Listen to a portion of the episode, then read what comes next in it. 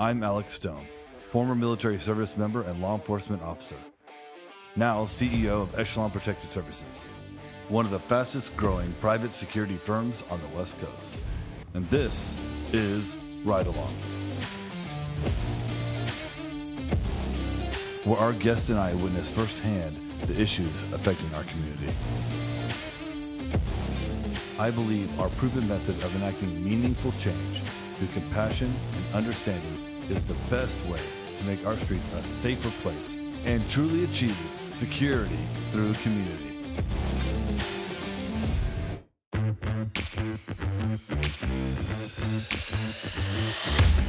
Uh, my name is Matt Casteel, and I'm a former Green Beret in the U.S. Army and in a previous life. And right now, I am a high school principal here in the Portland metro area. Hi, my name is Evans Pang. I'm the Director of Patrol and Operations for Pacific Echelon. Today, I'm just here to show my buddy Matt Casteel what we do and how we do it in the Portland area.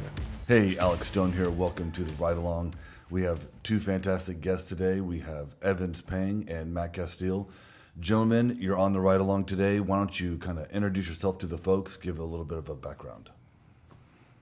You want to go first? You go first. All right. Um, more my name is Matt Casteel. I am uh, currently a high school principal in Beaverton, Oregon. Um, that's uh, um, that's after a I don't know a variety of uh, or an exciting life. Um, prior to that, I was uh, actually met Evans at Oregon State University back in what would that have been 84 84. 84 85 something like that Yeah, um, Dirt was new. Y'all, I thought you were at Top Gun together. this is not a documentary about Civil War. We were the Civil War together. Yeah, we were Yeah, a little that's right. bit older than that. Um, I do remember watching Top Gun. I think we went as a group. Yes, we did. But anyway, um, doesn't matter.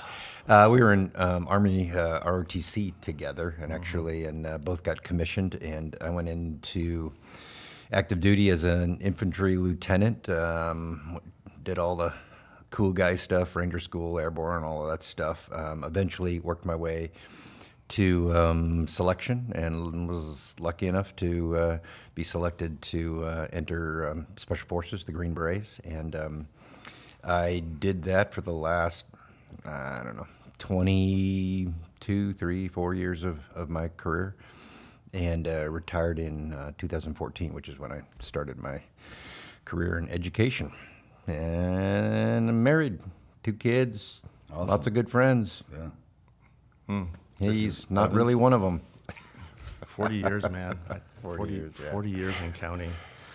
Uh, my background, same thing, Oregon State, met Matt, and uh, got commissioned actually as a military policeman. Um, did my reserve time, didn't go active duty, but uh, had some fun times.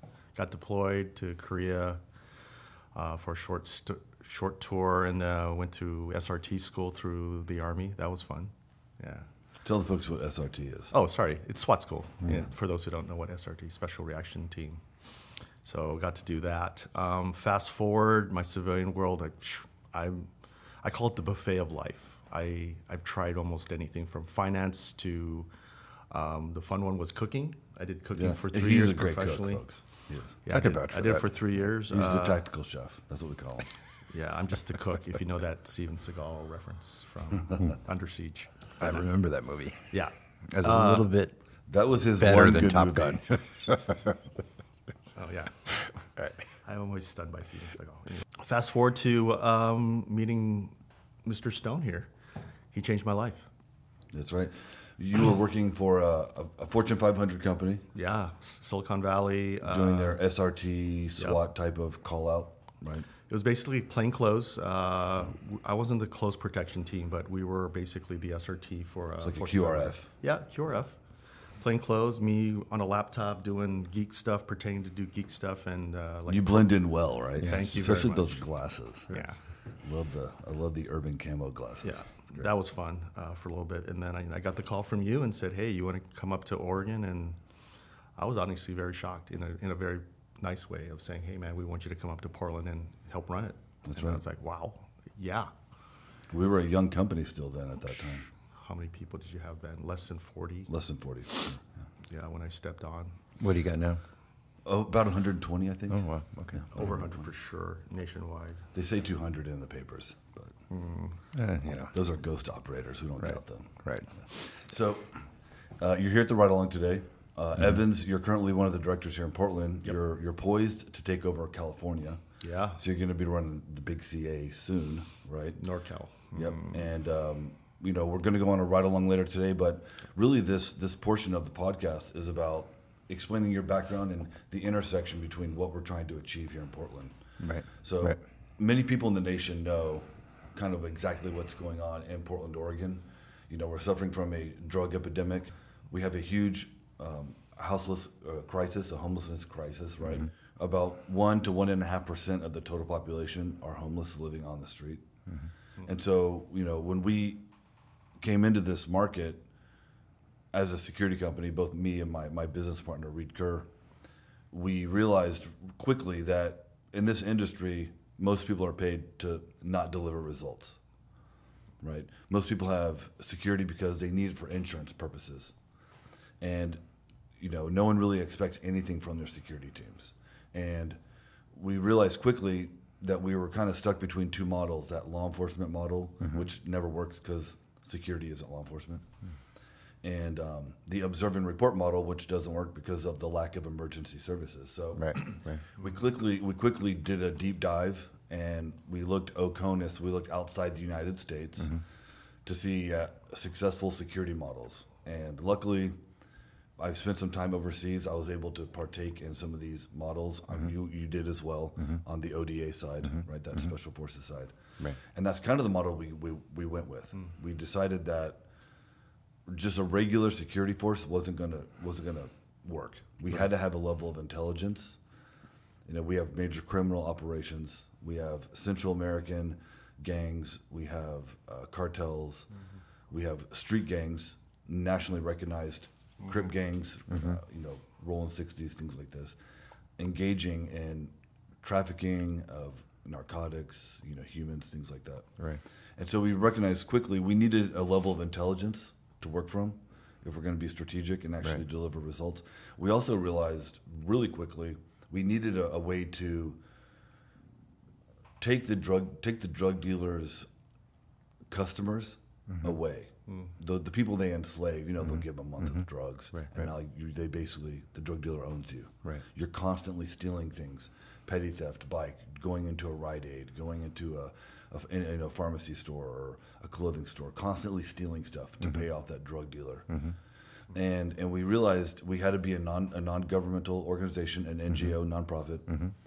And so this kind of coalesced over a six month period. This this type of um, thinking and we're working directly with the houseless community, getting them into shelter. So last month alone, we sheltered, we sheltered or transitioned into services like detox, um, getting people back with family, home care, faith groups. Right, we transitioned more than 150 people last month.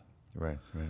So, in that 30 day period, we were we would contact ev people in their tent or on the street, passed out on fentanyl, and we would say, "Hey, we know you're not living your dream, Right. right? When you were in second grade and your teacher asked you, "What do you want to be when you grow up?" Did Right. you, you did you think you would put down, "I want to be a drug addict in Portland, Oregon," right? And you know they always say, "No, I always wanted to be this," or "I thought you know Sure. I thought I'd be a teacher," Right, right. And not, we tell them, "Well, today I, I'm gonna help you live your dream. Mm-hmm. I'm gonna get you off the streets. We're gonna get you to shelter. You want to do that." And we get a pretty good response rate because we're there every day. They know Right, us by name. right, right. And so this is kind of the security model we've chosen. It's a community transformation, um, holistic approach Mm-hmm. to security services, right? And so, on, from your background, I, I'm kind of interested in what you think that looks like, Mm-hmm. and kind of give an example of overseas operations where you were able to participate in that type of security model Yeah. overseas as that security portion. Yeah. Well, it's it's funny just to hear you describe um, your mission and how um, your vision of how you're going to tackle it. I I could not help but think back to um, w- way back days um in special operations. There's there's a, a category of, of mission types that we would commonly refer to as like FID, um, FID, Foreign Internal Defense, which first of all, comparing any two models is always going to have flaws. So I, don't mean to say that, that they're the same, but the connection between what you're describing and and what um, I spent a chunk of my life doing was it, there's a lot there. I mean, um, successful foreign internal defense, which is means.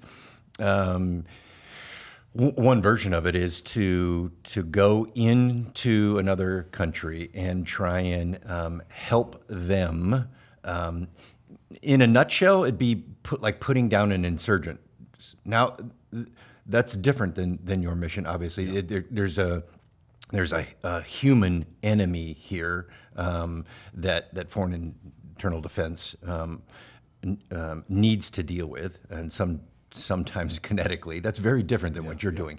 Um, but the ideas are of the, the critical nature of intelligence, the critical nature of resources to bring into the community, which is things I'm hearing you talk about, and this this um, probably the most critical thing is to develop trust um, with the the the country, the people in which you're you're operating. If if you can get those three things, um, and it always starts and ends with trust, um, which is about relationship, which is about in, in my world it was actually um, living with, living among, um, um, learning to speak the language, eat the food, learn the, the customs. Complete to, immersion. th- Exactly.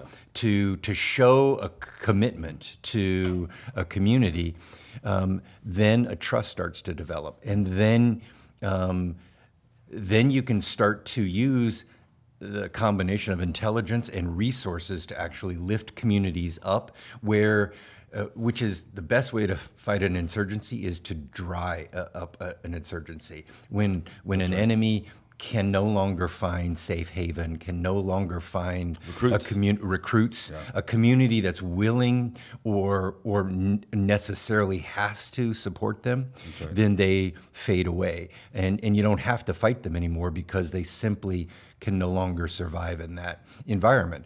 It it sounds in, in these sort of strange ways that you're doing the exact same thing um, without all the, the kinetic stuff that the military, my background, had to deal with. Um, anyway, it was just fascinating. Just th- those three minutes of explanation, it like set me back, you know, 20 years. Yeah. yeah. um, ideally, you know, you're dealing with community leader, leaders, whether it's just a subculture on the street. Absolutely, right. And we're yeah, we're building that trust every day. Mm-hmm. And a couple of things that we've noticed that I think are overlaps is number one, a, a community without hope is easily enslaved. Absolutely. Yeah. And Absolutely. a community without hope will always bring recruits to radical groups. That's right. Right. So building hope, which begins with increasing self worth and increasing agency. Mm-hmm. Yep. Right. Hope comes from worth and agency. Yep. That's kind of the triangle of hope, right? Absolutely. And so we go in, and in, in most in most of these urban models where you're trying to offer personal transformation, we call that the field of dreams model from the movie where they built the baseball field in the middle of Mm-hmm. Right. nowhere. Right? And Again, another movie better Yeah. than Top Gun, but Kevin whatever. Costner, right? that's like a Gen X thing, right? Everything has to go to a movie. Right? Eh, yeah. I don't know. And so, Or Kevin Bacon. yeah, Yeah. who doesn't love Kevin Bacon? Mm, I love bacon. The well, yeah. I don't eat bacon. Um, that's a long story. More for me. So we have the field of dreams model where people with people with the power, right? So there's a power dynamic always in place. The people with the power stay up in their office spaces, their million dollar office spaces, right? And they say, you know, if you need something, come and see us. Mm-hmm. And what they're really saying is, we want you to abandon your tent mm-hmm. so you'll get robbed. Go steal a shopping cart, take all your items, put it in a stolen shopping cart, put it for, push it for an hour or two in the rain or the sun, Right. and then go wait in line for four or five hours with the hope that you'll get an answer. Right. Mm-hmm. Right. Right.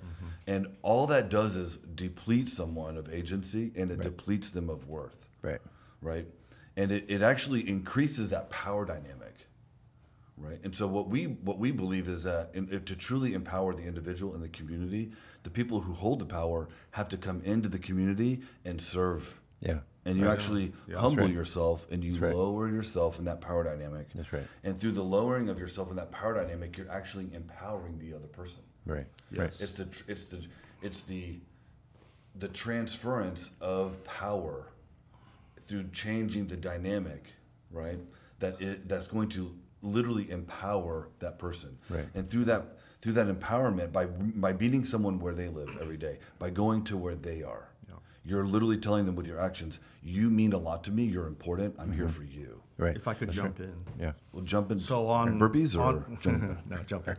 Uh, just a little street stories. Yeah, um, you know, literally taking a knee and meeting people houseless that are on the ground, seeing them eye to eye as as opposed to looking down at them. Yeah, That physical energy changes, right? The dynamics. So, kind of giving you that ex- prime example of, hey, I'm going to take a knee. Hey, how can I help you, bud? You know, talk to them eye to eye, respect them. I told a homeless guy who was who was beat up on the street uh, and, and cold. This is during the wintertime. I loved him because he needed to hear that. I felt, Yeah. right, and I got to know his name, and I see him on the street now. And sometimes say, "Hey, Thomas, put your clothes back on." To, "Hey, brother, can I get you something to eat or a cup of coffee?" So yes, um, I think the other thing to come circle is I know this is over overused term, but hearts and minds, right? We're winning hearts and minds. Hearts and minds, I love Yeah, that. Yeah. And It's something that's been in insurgency and counterinsurgency topics, but I think it's kind of come home domestically, right? And that's what we're doing in, Oh in yeah, Portland. every- one hundred. Yeah, every day. we're That's we're right. nation building in our own nation. That's that's, Yep. that's exactly right. That's Scary exactly but right. true. Very, very And it, I mean, uh, again, I don't want to um, overemphasize potential connections between my old world and what, what you're doing here, but um, the, the most powerful things we were able to do, most of my experience in this was in Afghanistan, was um, getting into an area, living there, getting to know. Again, the, there it's a tribal system, and so you really had to um, earn the trust and friendship with the tribal elders, and then it all became about um, where can we. Where can we put uh, clean water wells? Where can we run small med caps and maybe build a small hospital? Where where can I where can I help um, this community build a school so kids for the first time in you know decades can can learn to read and write in, in their own language? Um, it, same thing. It uh, trying to to lift them up, give power to Yeah. to their their structure, their their comfort level, and um, and better their lives. Give hope Yeah. provide hope, um, a vision for um, a better future, and, and that's what all people want um. For one- this one all themselves and their want. kids. They they, they want um, to have a, a, a- bright, um, hopeful future, Mm-hmm. and and then um, in, in a world like that, enemies have a much harder time um, living. And I don't care whether that enemy is an insurgent or it's drugs or it's crime. They, that's not a place where where they can find strong footing and, and survive and grow. Mm-hmm. What we realized was in, the, in that field of dreams model, you're dealing with, when you force someone out of their space and you, you take their worth and agency away and they end up do they actually show up to an office building you're dealing with that person as an individual mm-hmm. Right. Yeah. so you're always going to be locked into the personal transformation model mm-hmm. right but when you're embedded and immersed in a community something something different happens. You're no longer just operating out of that personal transformation model. You're actually working in a community transformation model. Yeah. Right. When you're Well said. empowering multiple persons said, yep. that are already part of the, the same network, then you're actually the the self empowerment dynamic becomes a community empowerment dynamic, which is which what- which is what I found was so unique in that ODA intelligence Mm-hmm. model, right? And I think that we we see, we actually have seen this. Mm-hmm. I think that we've seen this firsthand. What the principle that we go by, or the kind of the adage that I like to talk about how this works is, you know, they say if you if you give someone a fish, you give them a meal for a day. Mm-hmm. Right, right. If you teach someone to fish, you get you give them a meals for a lifetime. Right. Right. But if you teach a team to fish, you can feed an entire village. Yeah. That's a good point. Yeah, I like that. Right. Yeah, Yeah. yeah, yeah. and so what we're doing is we're we're not just teaching the individual. See, this is where the model fails. They're never getting to the team environment. They're never Mm-hmm. they're actually never getting to the community level of involvement that's truly required to transform an entire neighborhood. Right. Because they're locked in their offices dealing one on one. One on one therapy is great. You know, uh, one on one drug addiction counseling is great. Um, but at the end of the day, if you want to transform that neighborhood, Mm-hmm. if you want to make sure that you're getting such a high level of community engagement that criminal organizations are like, hey, we can't sell dope here anymore. Right. There's too much engagement. There's community barbecues. There's uh, faith groups out doing whatever they do, right? Mm-hmm. You have all this level of engagement that you can no longer feel safe because there's too many eyeballs on the street. Right. Right. And so we've achieved that. And I, I would say in almost two or three neighborhoods Mm-hmm. on the east side and several of the neighborhoods on the west side here in the downtown. I'd core. say Old Town has changed in the One time I've been here. 100%, Shoot, yeah. it's been Old Town, Chinatown, right? Yeah. Yeah. Right. That area's changed for us. When I was here, well, well, 18 months ago, it was a different dynamic. You know, Hmm. don't Evans, don't go in that area. There's a there's a block boss, and luckily Yeah. for me, I'm always been polite, and I know you know learning from what we learn. Just hey, and I was uh, I was very polite to that guy, and later on I was told like hey, he's the block boss. If you talk to him sideways, he would have he would have put out a hit on you or something.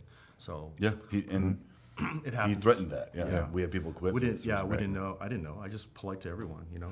So, I- I mean, in, in this concept, good people can, good people in enough time, um, they can get you the, the trust you need and they can, and they can get the information, the intelligence. Where, where, where's the resources coming from? The third leg of that stool. Resources come from our nonprofit. So we have strategic partnerships with probably 20 to 30 groups. We have an insurance company that is raising money for us Oh, know, at the end of Right, the year. right. Um, Ga- Gala Ball they do. We have um, all kinds of groups. A lot of the a lot of our security clients give monthly to Got the it. nonprofit. Got it. I have Okay. a pickup tomorrow, and so yeah, we pick up pallets and pallets of resources.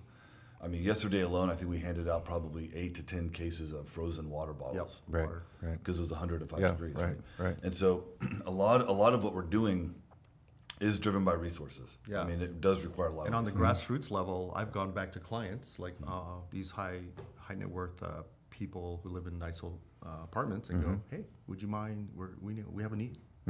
You know, give us your old towels or you know mm-hmm. blankets and mm-hmm. sh- t-shirt, shoes, mm-hmm. and they've stepped up. So good for them, right? So So you're drawing, you're drawing the people in power. I don't, I don't mean that in a negative way, but people with resources. Yeah.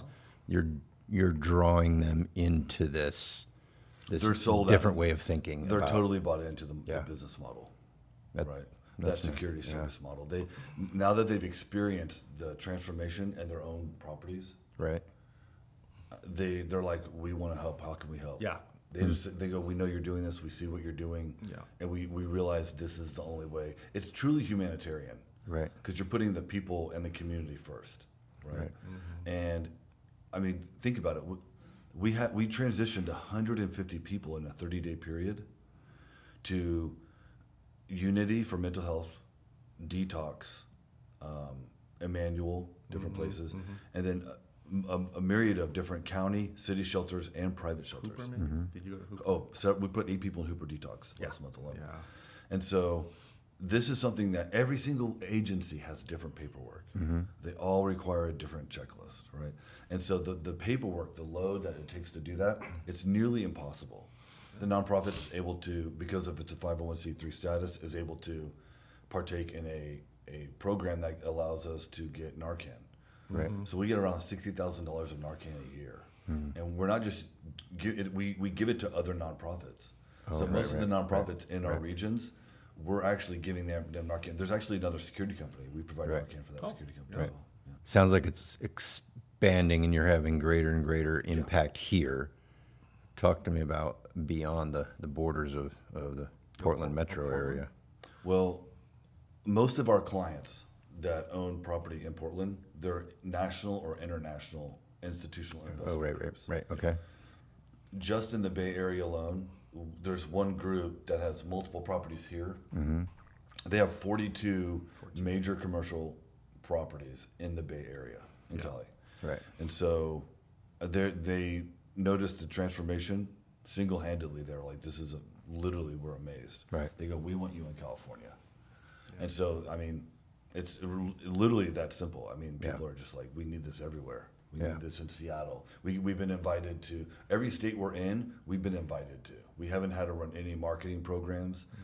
We've literally, our marketing budget is literally zero. Hmm. Um, this this is our marketing budget, Yeah. the podcast, but you know, this is brand new. Yeah. This is this is exciting. I mean, this is We just got invited Life changing, community changing. Yeah. Arizona. And we had, I mean, when we took our first property, and we'll drive by there later today, our first first contract in Portland was a multifamily residential property, Right. and it was it had the highest call volume for law enforcement contact mm-hmm. in the entire central district. So a third of Portland mm-hmm. had the highest call volume for any other multifamily residential property. Right. Right. I mean, 10, 15 major calls a day. How long? How long ago was that? Yeah, we, I'm not going to mention the name, but yeah. How long ago was that? Oh, that was five years ago. Five years ago. Okay. Yeah. And now there's no calls. There's no problems. I mean, it's we have minimal issues. Yeah. And the access and egress points in this property make it prime for drug dealing, for dropping off stolen cars, because you can you can run across a pedestrian bridge, and get and, and you have a natural barrier of mm-hmm. railroad tracks. You can jump a fence and road run. So it's easy to, to, to do dope and drugs and, and, and run girls in this area. Yeah, it's a jurisdiction thing too, right? Yeah. There's a lot of gray areas, so Oh, they can yeah, get, they can yeah. slip through the cracks. You know? Yeah, that makes sense. Yeah. Yeah, mm-hmm. and so, mm-hmm. yeah, and that pro- that the people who own that, the investment group that owns that, they're the ones that said, "Hey, uh, Albuquerque's on fire. The cartels are mm-hmm. taking over. Mm-hmm. We need you in New Mexico." And that's why we opened up New Mexico because Right. we were invited there. Right. So yeah, it, when Alex said this was happening in Portland, A, it was a shock, and B, like, I know, I know what it, it resonated with me. Yeah. So I mm-hmm. knew that at some point this was gonna be more than just a Portland-centric problem. It, it, it's everywhere. It is everywhere. Right. I mean, I'm getting calls from Texas all, Yeah. all the time now. What we get call, I got a, I get calls back east. People, you know, in Philadelphia are like, "Oh man, we need you over here." It's the same thing, and I'm like, I, I'm not going to go to Philly, bro. Right. I don't, I, I don't know that territory. I have to do a lot of uh, research and Right. get feet Right. on the ground first. But yeah. You're such a great guest. You're like a host. I feel like I'm being interviewed today. This is great. Well, I don't.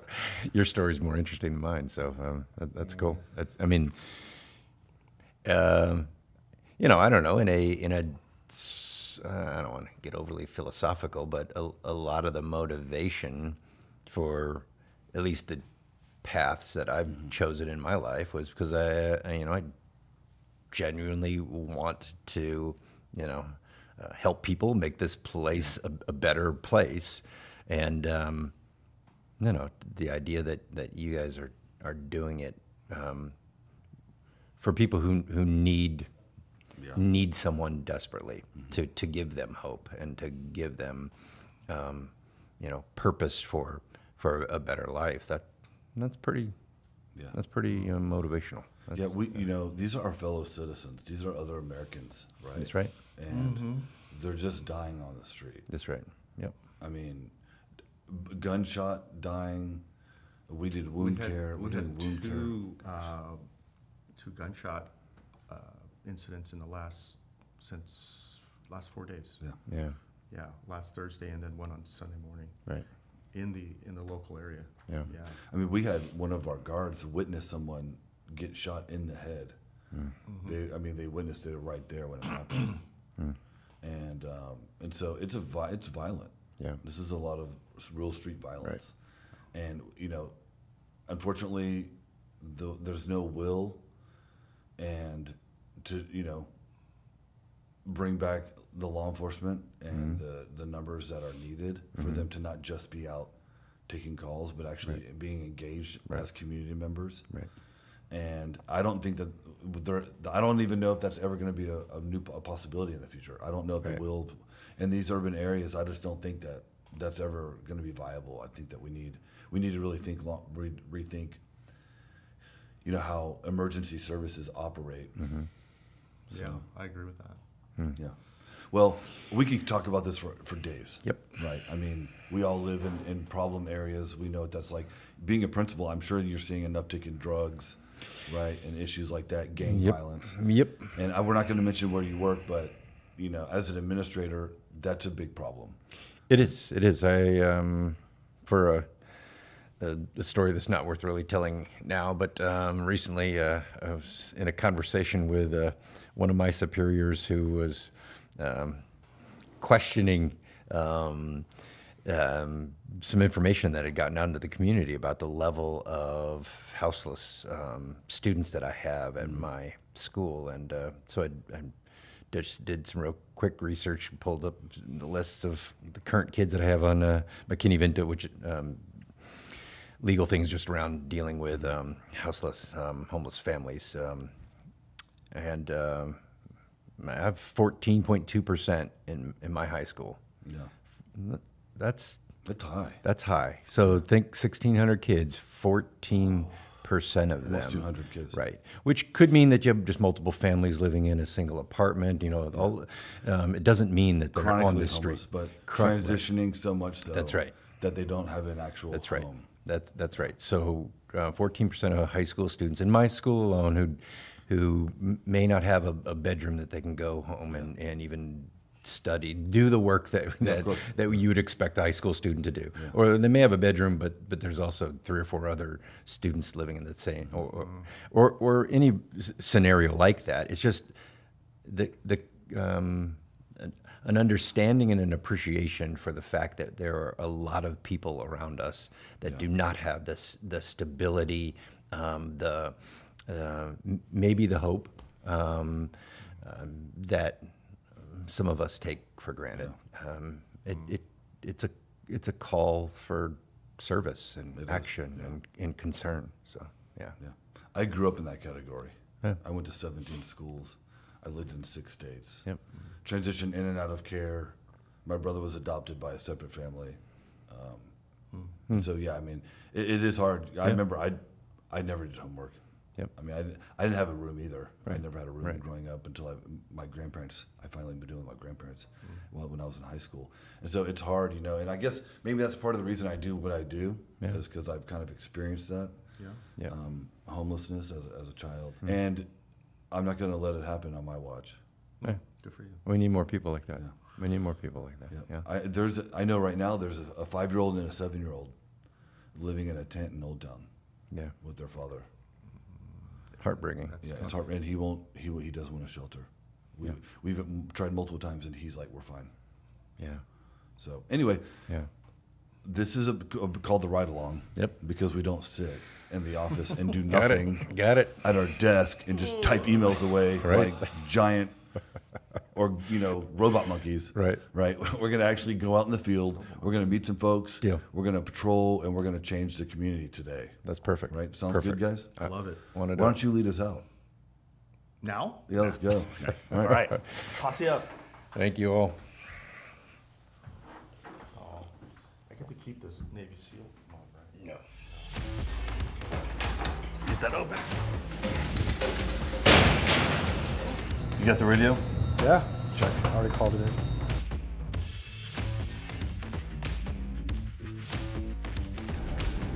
just the other day here in the Pearl District, middle of the day, around 3 p.m., we had um, carjacking, like four blocks over.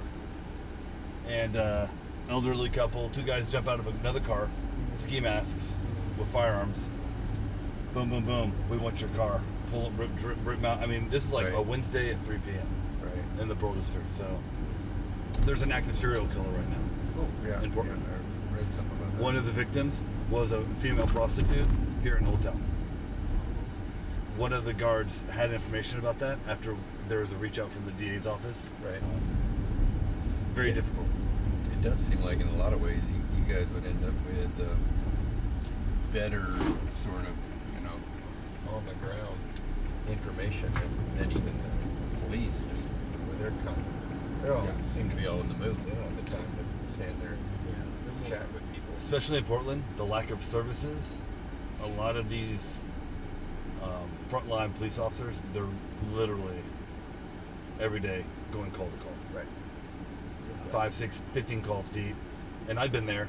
Yep. You've been there in law enforcement, and you get you get calls stacked like that, and you're talking major calls, domestics, stabbings, you know, and you don't have time to sit sit back and kick it. And in uniform, it's hard to gather intelligence in Right. you know in a uniform. Right. Very very difficult. As you know, well, you know, being in the Green Berets, a part of what y'all do is that that overseas operations, like intelligence gathering. Right. I think that definitely, and this is you know from my time in Africa and the Middle East. There's there's definitely a warlord uh, warlord uh, culture on the street level. So you'll have block captains, you'll have Bloods, Crips, 60s, Aryan Brotherhood, prison gangs, right, running certain blocks, and you really need to establish yourself as a presence in the neighborhood because they know we're not police, Right. But we still establish ourselves as a real presence to where they have to deal with us Right. right? And um, I think once people know, hey, you know, don't fuck with these guys. I hate using that. That's the language, Mhm. street language, but it makes people comfortable giving us information, especially information on their enemies, Right. right? Yeah. I mean, that's really what it comes down to because there's so much competition with drug dealing right now in Portland. Uh, they don't have a problem giving up other gangs and other cliques. Uh, they love doing it. I, I, would, say they love doing it. It could be as basic as even watching our backs. You know? That's Golson right there. yeah. Golson's And, one uh, of oh, Golson's one of our key He's guys, fantastic. man. He's like a gold standard when it comes to patrol. He's, he's the one who got into the uh, use of force today. Him kudos. What's up, Golson? What up, T? What up? You? That's what I heard. Evans is back here telling me the story. It's good, bro. Resource time, baby. So he's literally, he said he got bloodied up, and so we try. I mean, you don't want to use force, but it's a part of the job. But at the end of the day, now we have we're here's you know we got security, we got the nonprofit, we're lining people up at the resource center. We run our own resource center, mm-hmm. and this is again another place to establish those relationships, gather that human intelligence. So I think we're green. We're green. Let you guys. So I'll walk out and go in there.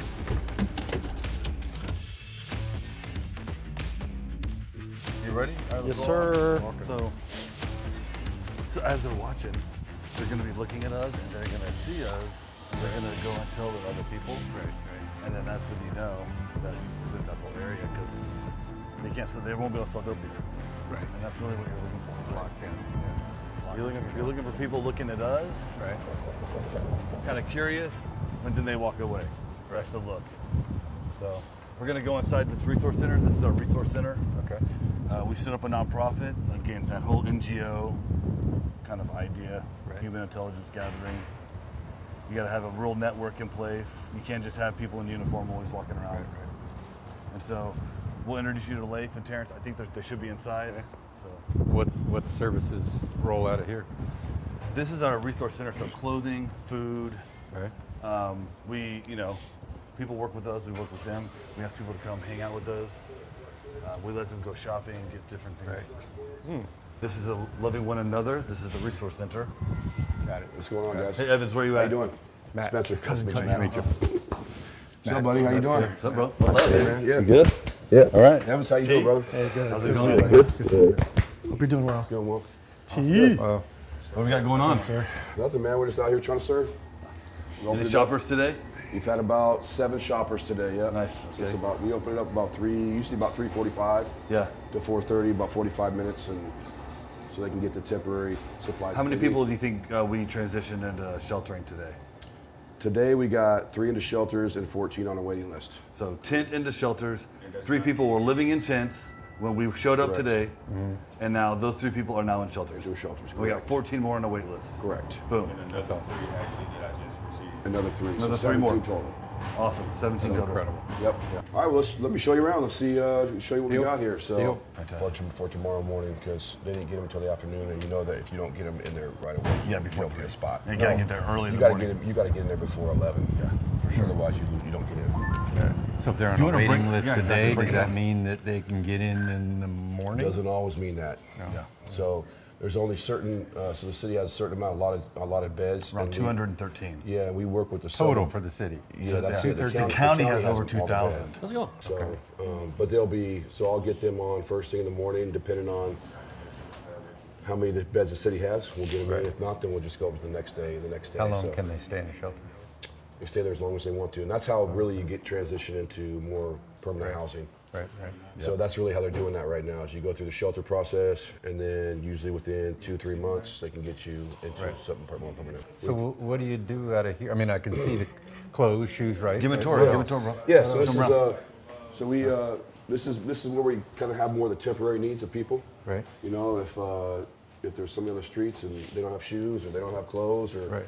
or say uh, say Echelon comes across somebody and um, they call me and say, hey, do you have any shoes size 12? That's what we just did. You got any pants this size? We'll make sure that happens for them. Got it. They can get their they can get their stuff for the people on the street. So. I mean, the goal is is to do is long term, right? For us, we want to get we want to transform their lives, help help them transform their lives. But there's also the temporary need too, clothes, uh, blankets, shoes, pant, whatever it is, and food. So we got Yeah. we have all that stuff, and then we have. Oh, you're good. You're good. And back here we have just like, you know, we have women's feminine products. We got wipes. We got Narcan. We got all kinds of stuff back here, um, and then Hello. Back I'm here Alex. where we keep all of our Nice keep all of our water, so we have excess water. So, you know, for us, or if Echelon calls, so like uh, Thursday, I'm going to pick up 120 cases on Thursday. But you go through that pretty fast. Yeah, It's yeah. going to be 95 degrees Right. starting tomorrow. So, with it comes to food and all that kind of stuff, we always try to take them to point them to the Blanchet. Eh? You uh, know, let's go get your your- food, right. get your food there. But you know, like they have a deal with Subway where if they miss dinner at Blanchet, they can go to Subway, and I just I pay the bill for that. If they go in like once a week, I pay the bill for that. Yeah. Can I take that slide over there? You know, just try to do the little things that turn into the big things. You know, just trying to build these relationships. It's like, you know, a lot of times we'll go through, you know, for a whole week and talk to the same person. They're not ready to go yet. Right, right. And we just plant a seed going, hey, when you're ready, we're here. Yeah, I might have And we to keep, buy some. hey Tom, hey Tom, how you doing? What do you need today? What do you need today? Meeting, meeting that immediate need is really the key to de-escalating a situation on the streets. Spencer took a call the other day. Originally, they sent a security officer. S- The guy squared away. Uh, he's done private investigations, law enforcement for years. Showed up and said, "Hey, you know, I'm in the uniform. I'm wearing a gun. Maybe we need a better look right now because the guy is pretty escalated. Call came Suicidal. in, possibly actively suicidal. So Leif shows up. You want to tell him what happened? Yeah, so I, I showed up. Um, I walked over and sat with the guy and just sat there and listened to him. Uh, I knew David. Um, I guess I shouldn't say names, but I knew David. Yeah, that's okay. Um, Could be a street name Most of the time, most of the time, David's just he's, he's a mentally ill guy. Mm-hmm. You know, uh, has delusions of grandeur quite a bit, and um, but so I just after about 15 minutes, I walked up to Safeway and we got him something to eat and Mm-hmm. got him something to drink, gave him a few cigarettes, and I said, "Are you suicidal? Are you homicidal?" He's like, "No, no, no. I just needed something to eat. I'm, I was tired. I was hungry." Yeah, yeah. So you know, it, it's it's just, it's the little things, right? You know, Little so, things. Sometimes just a cigarette. Right. We had a guy losing his mind in a parking lot about three blocks from here. Right. And they called Portland police. Portland police pulled up and they were in a stack waiting to go in to deal with it. And one of my guys was like, hey, I know this guy. I'm just going to walk in and gave him a bottle of water Right. and a cigarette. And the guy calmed down and walked away. Yeah. And so it's really meeting, it's that first level of service Right. without having, and if the, you know, law enforcement loves it. They, They love it because we, we handle a lot of calls that really they, they don't need any handling. Right. Or even sometimes law just need enforcement call me and say, "Hey, you got you got a blanket, you got a pair of pants, you got a pair of shoes," and uh, we have a beautiful relationship with law enforcement. So That's good. yeah, Good to hear. It is because it, it's going to take everybody to, to solve this problem down here. right. So, you know, and and that's how that's when I worked for Echelon. That's how it all started. It started with you know pushing people across the street in wheelchairs, or you know giving a cigarette, or buying a sandwich, or you know I, I took my vest and gun off, right, concealed carry when I was working for Echelon, and just because I wanted to be approachable. And it took about six months of every day, every day being down here, and not just acting like I care, but really caring about the problem, right? Right. Um, so, and uh, you got to build those relationships. Without those relationships, man, you, you're sunk. Yeah. These people have to trust you. They have to know that you're not just here. Yes, we have clients that we have to work for, and we have to do do the job for them. But the best way to do that is to build relationship with the people on the streets. Yeah. When I started down here, I just uh, Alex Reed gave me gave me the tools, allowed me to do what I needed to do to to uh, fulfill what I felt was necessary, especially for this area. Yeah. You know, every area is a little bit different, but at the end of the day, it, it is all the same. It's about building those relationships, right. um, uh, building relationships of trust. So um, I'm definitely no expert. I'm not. I, I just I love people, and I, I hate to see what's going on out here. Mm-hmm. And I figure if we can do mm-hmm. our part, mm-hmm. and we can get others involved and do their part, we can make a dent in our community. Right, right. Just put me to work. That's all I want to do. So We call them the I don't, I don't like being in straight- meetings. I don't like pushing paper. I want to be out here where it's where we get down and dirty out here. So That's So, what, that's what's up. so I mean, that's that's you, really man. what it's about, man. Good for so, you. Really, really inspiring. so Really moving. Yep. it, Incredible. most of the time, it's it's most of the time you come to work and it's it's amazing, and sometimes you come to work and it's it's hard. Yeah. It's hard. When I first started, you know, I wanted to save everybody. Sure. And then I realized that you got to save the ones that want to get saved right. and plant a seed for those yep. that don't, you know? And it's like I always tell them, listen, when you're ready, Mm-hmm. Terrence is here, I'm here, Alex is here.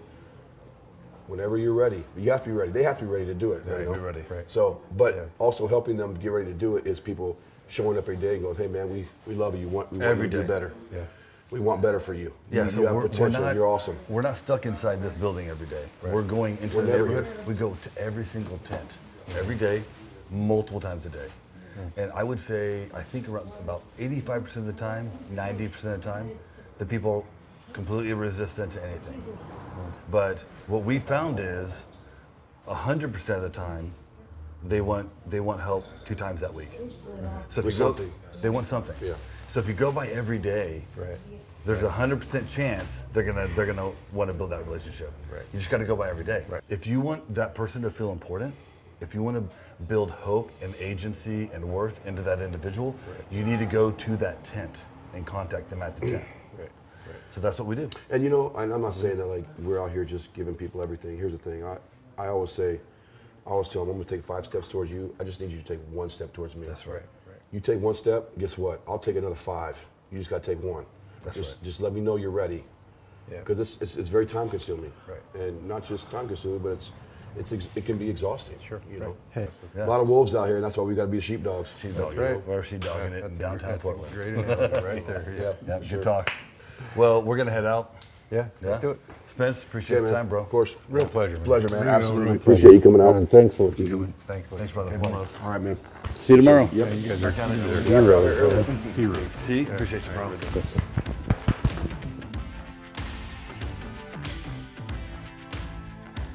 You would think this would be a lot easier, but this is like, this is how it is, I guess. Yeah. Um, yeah. In studio stuff is easy. You just sit down and talk. That's why everyone just has podcasts. Because you just sit there and talk about stuff. Hey guys, how y'all doing? Good. yes. How many people you got on the street right now? Total? Uh, we have about a little over 50. Yeah. 60. 50, Nationwide, we have 105. I got six right there. Yeah. Yeah, and then you include other staff apply it.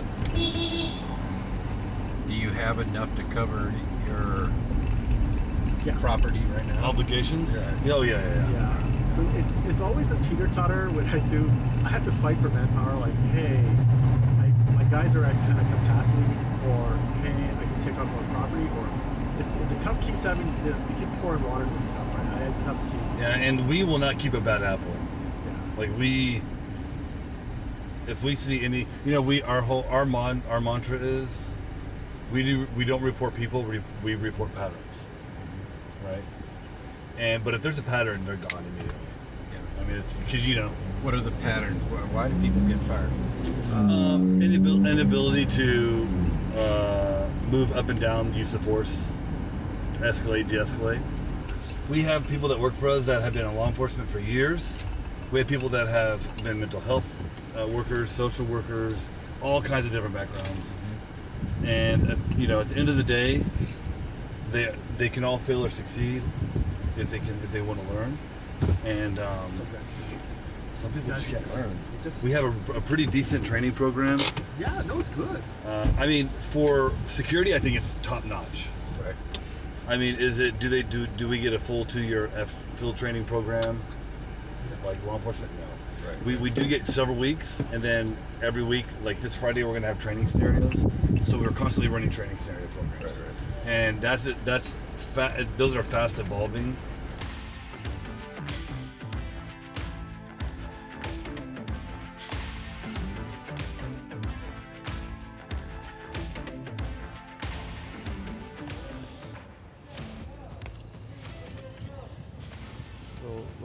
Little tinfoil action.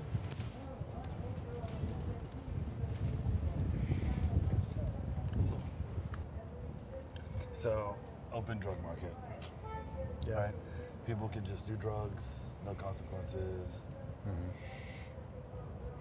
Yeah. PD, PD has a little substation right here, so, and they're doing. Yeah. And hmm. I mean, it's you know, selling is illegal. There's people shouldn't be using, but it is what it is. You know. Go. Are we ready to walk? Okay, cool. We'll, we'll work on this side. So when we came into Old Town Right. about three years ago, just at that location, Lansing, where we were, Right. where we drove through, Right. 27 tents, 27. 27 tents, Right. just on that one block. Right. And um, on the backside, we had a guy. He was a member of a prison gang. He was running a, running a weapons cache. So anyone could go up there and get any weapon they wanted. And he was getting Right. paid several hundred dollars a month just to run run this weapons cache. Including firearms.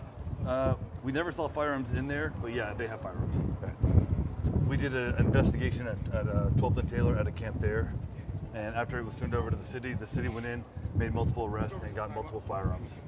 Okay. Out of that camp, So yeah. What's up, guys? So 27 tents, Right. you know, criminal organizations running the street, Right. selling dope. Uh, Reed and I are doing an investigation one day. This is like a week later, and we're in the surveillance van, and we're not even looking at the property next door. We're looking at Right. Lansu Chinese Garden, trying to figure out who the, who the shot caller is. Sure. Who's Right. running the block? Right. And all of a sudden, a guy comes up, hits this dude in the mouth. This is across the street. Where's my money? Starts shaking him around. And uh, he then goes into a tent and starts beating up a lady inside there, rolls her out of the tent right into traffic, like 10 o'clock in the morning. Right. Completely naked. She was in there with a guy, right? Because they're running, they're running prostitutes out of this tent. Right. And um, just a complete, complete nightmare, man. I mean, this is the worst. Hey, how's it going? It's good to see you. Yep. This and what we're doing so you day. guys start working it. Yep. What What does that look like? What, what What does that mean that you guys move into that area? Yeah. It's a multi-pronged approach, right? And this is kind of that overseas approach um, that, that we basically modeled our company off of. And you have to at- attack it not just from the security model or even law enforcement, but you want to attack it as an NGO, as a nonprofit. You want to make contact, see if there's anyone there that it has a soft heart that you can get information out of, but also lead to a better place. Right. Right. If you can take the, those women that are being forced into prostitution off the street, you want to walk, If you want to take those women Yeah. off the street Sure. and get them into a shelter, Right. those are those are now those those that revenue source, that prostitution revenue source is no longer there. Right. You're taking that away from the criminals, right? Same thing with their um, clientele for drugs, right? If you can get people into rehab, if you can get people into shelters, that's less clients that criminal organization has. Right. What we always say is it's the path of least resistance. We can't stop the river, but we can block it Right, and right. change the direction of the flow of the river. Right. We can save lives when we're there in the moment, but we don't control the city of Right. Portland. We're an enhanced service, right? We're here to augment law enforcement and fire and rescue, right? Right. That's our job. The goal is to remove everyone that wants help. Right.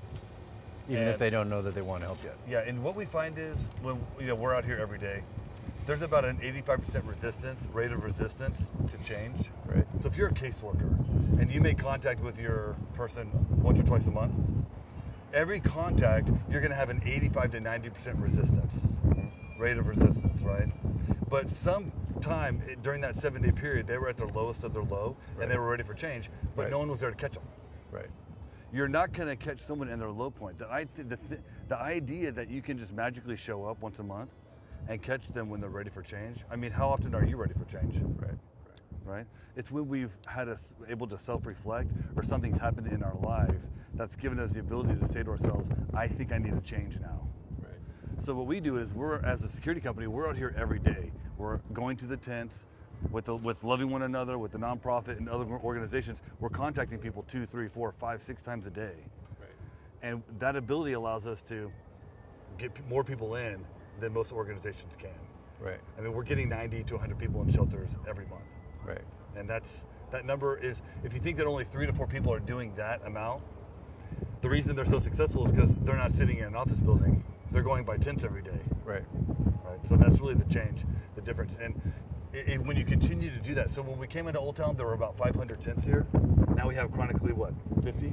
Less probably. Probably less in than Old Town? 50. Yeah, in Old Town. Less than 50. So we it went from 500 tents to 50 tents. So the people who stay, yeah, those are going to be the people that are really resistant. But even in that group, we had a guy we've known for 18 years. We, we, I mean, he was on the street 18 years. We knew him for three years, and he chose to get off the streets. Right. He moved back to New York. He reconnected with his family. We this happens all the time. We had a guy that he was the number one um, uh, individual engaged in theft at a Target, and we got a call from a property. This gentleman was living in tents on an adjacent property. they were concerned about a lawsuit from the property that was actually that had the Target on its location. And they said, "Hey, we have this homeless person on our property. He's crossing over to this other property. He's robbing a Target." Yep. We don't know what to do about it. We're afraid that we're actually going to get sued because we're letting this guy basically stay on our property. Right. Right. And we sent one person over there, our, our one of our directors, Mariah, for Portland area. She spent about five hours with this guy. Five hours with this guy. He had two or three huge tents, like Bedouin style tents. Thousands of dollars of Target merchandise with the tags still on it. And uh, she talked to the guy for five hours, and after five hours, he agreed to call his wife back in Florida. They reconciled on the phone. She drove him to TPI, got him an ID. We were able to get him um, a ticket back to Florida, to where his wife lives, and we put him up in a hotel that night, cleaned the entire campsite, gave all that merchandise back to Target. Right. Right. And all that took was a five hour conversation. The problem is, no one is actually going to where these people live. Right? Mm-hmm. If you're gonna if you're gonna go talk to someone and have a conversation about changing their entire life, you have to meet them where they are. Right.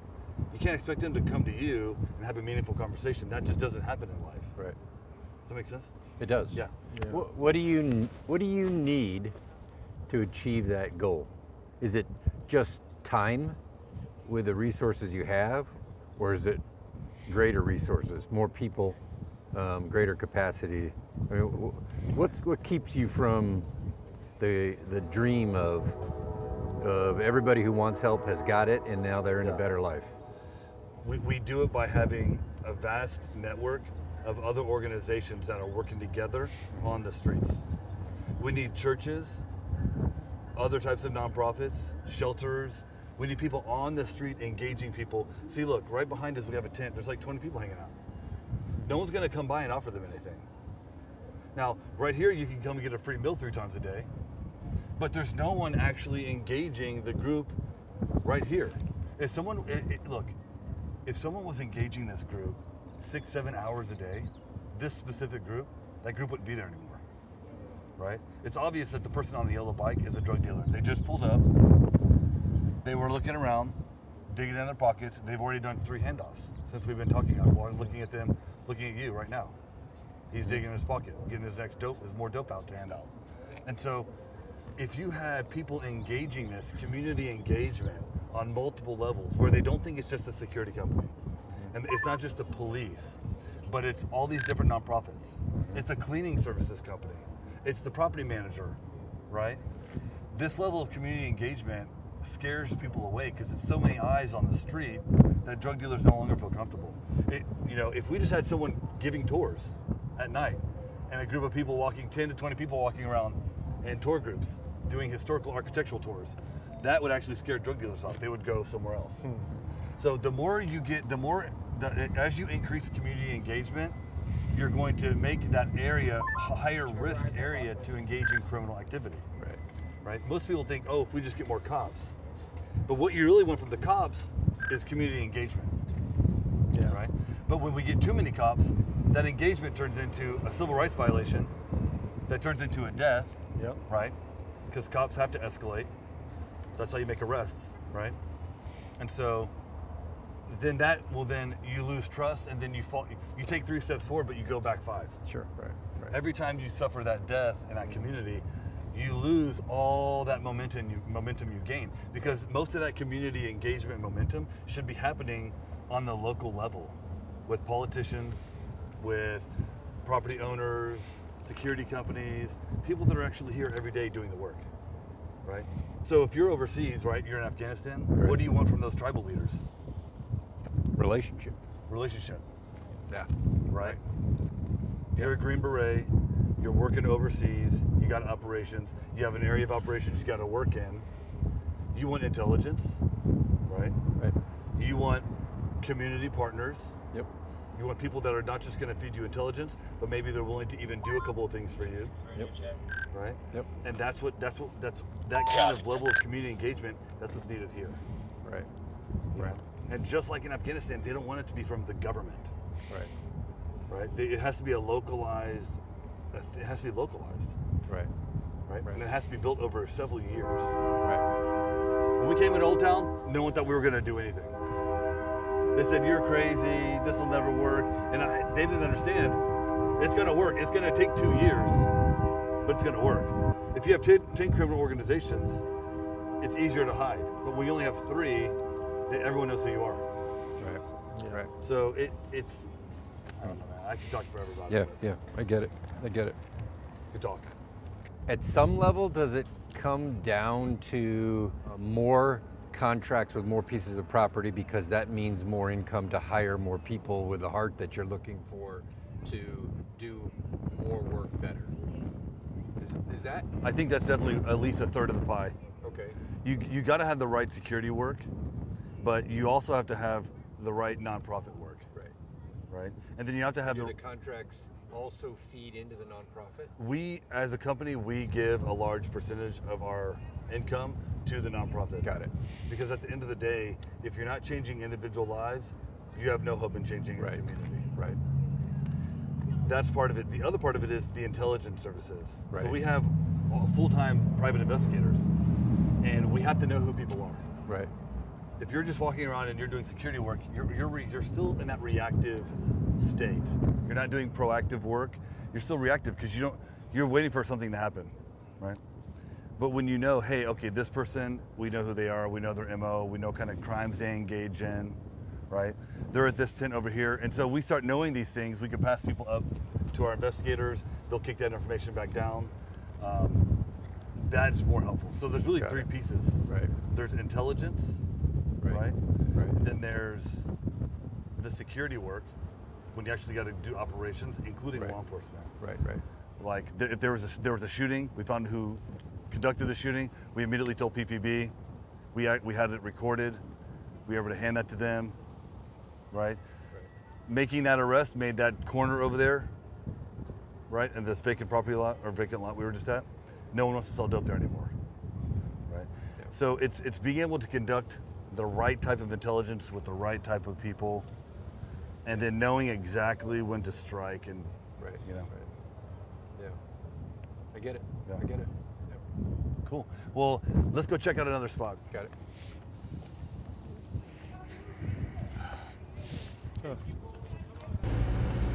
See, like that person could be dying. No one would No know. one cares. Right. Nobody cares. Every time I see a body, I go, oh, chest. We all car- we all carry Narcan. Yeah. The nonprofit gets it for free. This is why you got to have that nonprofit. We get like forty-five thousand dollars in Narcan this year for free. We give Narcan to four to five other nonprofit agencies that don't even have it. How many people did we Narcan last week, guys? What do you think? It's not counting. We start giving away so many Red Cross badges that Someone gets handed it to Narcan someone. Yeah, we take their echelon patch, right? And then we get a red cross stitched into it. Yeah. And I think you can get up to 3M on there. And then that's basically you can't really add it here. We can see.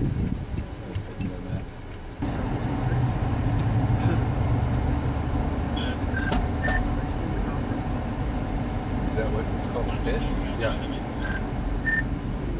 About, about 80 people live there slotted the skateboard park, isn't it? Yep. Yeah, if and when. Yeah, dude, they have the money to be a skate park. When we took this property over, this was my first contract in Old Town. Right. And then Reed, Reed, when Reed came up here, it was our only contract still. So Reed and I's only contract, and it had the highest call volume in Central District for any multifamily residential property. Right. And now, you don't even, there never, there's no culture ever. Because we've literally transformed this entire community. How does that story get out? I mean, This, this is how it gets out. Podcasts, that, getting you to tell our story. Right. That's how it gets out. Because, you know, no one cares about security guards. Right. There's 4,500 sworn officers in Oregon working law enforcement. There's 20,000 security guards. Yeah.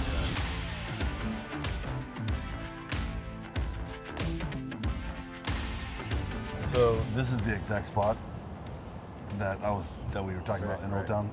I wanted to bring you here to kind of explain just the, the geography and how it works. So we were just right down here Right. in Old Town. This pedestrian bridge, if you're gonna steal a car in Old Town, you're gonna ditch that car, Right. you're gonna ditch it on this street back here, and then you're gonna run across this bridge. Once you get down on this side of Old Town, Right. you can disperse in. Right. five, six different directions. You can jump in a tent. There's a hundred different tents you can jump in really easily, right? Same thing on that side. So a lot of people, this becomes more of a high crime area. Right. You have a lot of shootings and stabbings in this area, and Still now, today. yeah, oh yeah, still today. Yeah, we had a shooting just what two weeks ago. Austin jumped on the guy, he got shot in the neck. Naito. It was on Naito and, and uh, Everett. Yeah, so he would get get into a shot or get into it here, and then they would run this way, come up. This is Naito down this quarter, and then they would just run straight across. And so you're constantly seeing the cops coming and going, trying to run across the bridge and or stop or you know. Right. So this is one of those critical choke points. So w- when we took the, this on as a first property, obviously it's very difficult Yeah. Because it's a pedestrian thoroughfare that's not patrolled because cops don't patrol on foot anymore. Right.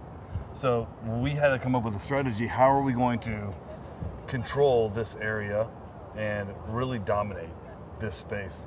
And so what we did was we just stood up here all night long. Hmm.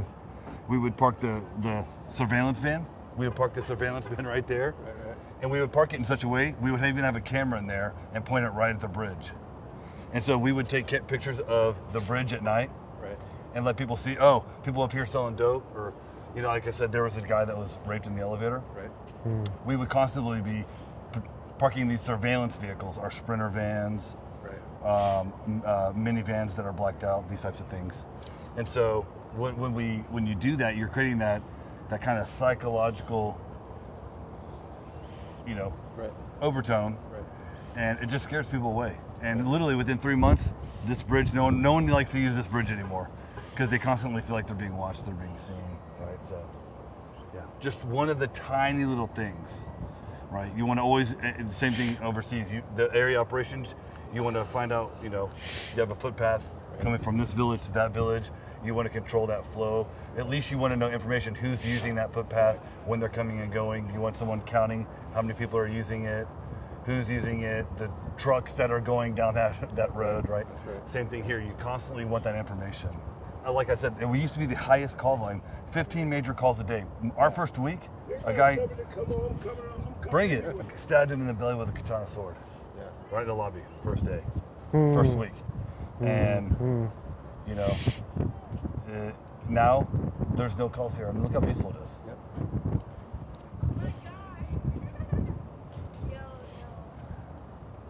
We got our guy up there. That's all. He just waited for me up there. We got our guy down here. Boom, right there. All the critical choke points. Doing Overwatch, seeing what's going on. He just waved at us. Guy down here, community engagement, hanging out with the smokers. He's gonna find out, hey, we see any suspicious vehicles. Who's been walking through here lately? Anybody selling dope back here? Right? Constantly getting that information. Mm-hmm. So, boom, boom, boom. I don't know, man. This is what, this is what we do. Right. At the end of the day, private security is here for the individual, right? And and I don't think that individuals know that. I, I think that a lot of people, uh, you know, they, they look at private security and they think it's law enforcement, right? Mm-hmm. And they, Privateer law enforcement. like a like yeah, private policing, and it's not. It's actually the exact opposite. And when we look, Reed and I, when we when we first looked at how we what kind of security company we want to own, we looked at the, we looked at everything and we said there's two models. There's observe and report, which doesn't work because no one's going to show up. Report to who? Right. right? 45 minute response. And then the other one is pretending to be law enforcement. When there's you actually don't have the and you have no authority. You have you don't we have no authority. You can't actually do that. You just end up being a bully. Yeah. You do that. And so we said, well, what are we going to do? And we looked at the overseas operations model. And we looked at the Green Beret ODA, you know, model. That's and that's what we went with. We said, hey, CIA intelligence working in and outside the government in order to direct security operations that are community based. Right. And that's what we went with. Right. Yeah. And you know what? It really works. Yeah. We should go back to the There's studio. evidence. Let's go to the studio and talk some more. Yeah. Cool. And the cherry on top of that is a lot of people come to us and say, thank you for bringing back our sense of well-being, making us feel safe again. Right. That's the kind of payout I get.